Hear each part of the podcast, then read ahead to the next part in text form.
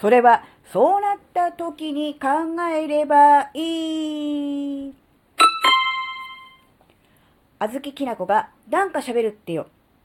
この番組は、子供の頃から周りとの違いに違和感を持っていたあずきなが、自分の生きづらさを解消するために、日々考えていることをシェアする番組です。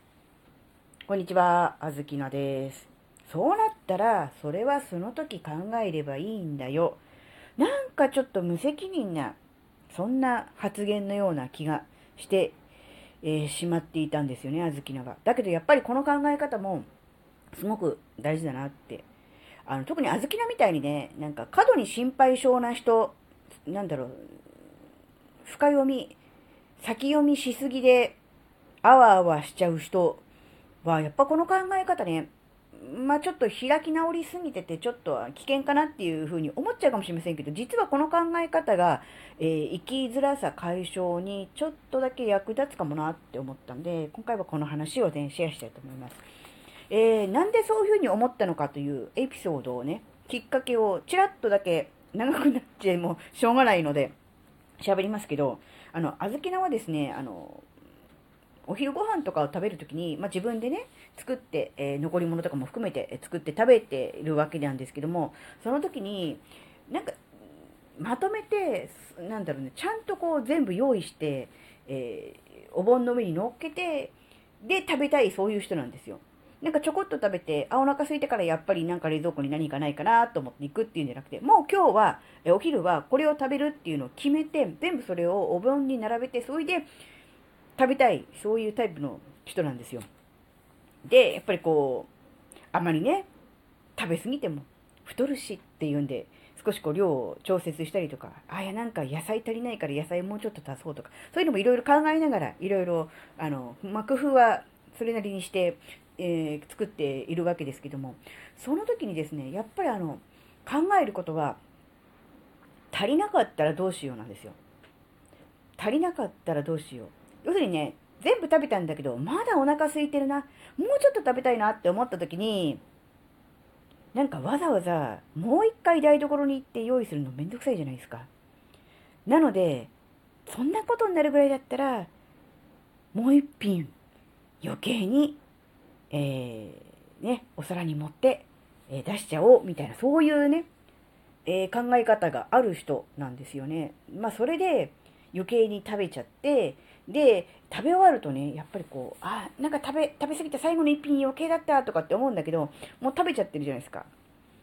で、結局お腹いっぱいになって、なんか眠いわ、なんか眠いわ、とかって言って、なんかちょっと横になってだらっとしたら、ああ、もうこんな時間、みたいな、そういうパターンの人なんですけど、で、思ったのが、その、足りないぐらいだったら、多い方がまだいいじゃん、みたいな、そういう考え方、マインドが非常に良くない。特にこのダイエットとかとかに関して言うと、あの、腹8分目って言われてるにもかかわらず、結果的に腹12分に食べてるじゃんっていうことになっちゃってんなっていうことに気がついたんですよ。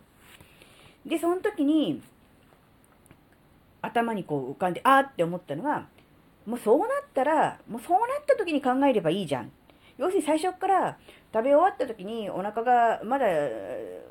空いててもっと食べたいなって思った時にまた台所行くのめんどくさいからじゃあ今いっぺんにやっちゃえじゃなくってもしそうなったらその時はその時で、えー、もう一回何かをね、えー、食べるのか、あるいはもうめんどくさいから食べないのかっていうのは、その時決めればいいじゃん。今決めることじゃないよねっていう、そういうね、うーん、なんだろう、いい意味での先送りじゃないですけど、そういう考えを取り入れた方がいいなって思ったんですよ。確かにね、何度も台所に立つのめんどくさいっていうのは確かにあるんですよ。だけど、そのせいで腹8分目で済ませようと思ってるものが12分食べちゃい太ってるわけだから、もうそこはもうダメじゃんっていうことをはっきりさせた方がいいなってちょっと思ったんですよ。うん。で、実際問題は、お腹が空いてもっと食べたいと思うかもしれないし、あ、ちょうどいいなと。いう感じになるかもしれないし、わかんないじゃないですか、その時になってみないと。って思った時に、うん、答えのない不確かな未来にとらわれすぎて前に進めないとか、あるいはこう、堂々巡りうん、同じところをぐるぐる抜け出せないぐらいだったら、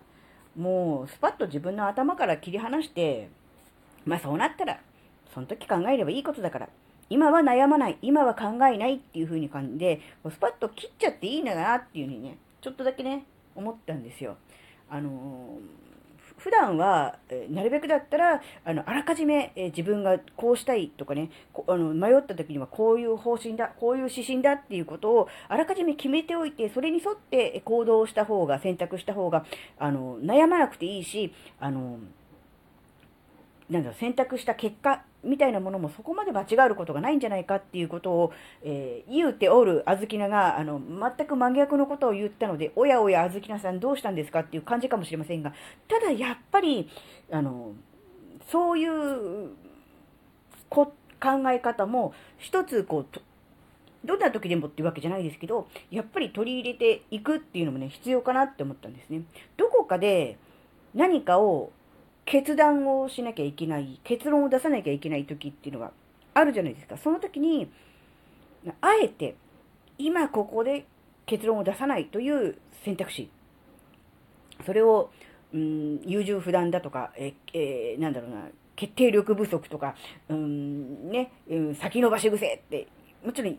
そうなんですよ。そうなんだけど、あえて今ここで結論を出さないことで、かえっていい結果をうーん、もたらすことっていうのもあるんだろうなっていう、そういうことです。あの、だって食べた後、ここにあるね、あの、ご飯を全部食べた後、自分がそれで満足するのか、あるいは足りないと思うのか、っていうのは、食べてみないとわからないじゃないですか。その不確かなものに対して、えー、今、ここで、えー、結論を出すっていうのは、どっち転んでもうん、なんだろうな、うん、正解を出すって難しいじゃないですか。結果的に、あ、やっぱり、えー、もっと食べたいと思ったから作っておいてよかったわってなるかもしれないけれども、そのせいでやっぱりこうね、余計に食べ過ぎているってことを考えると。なので、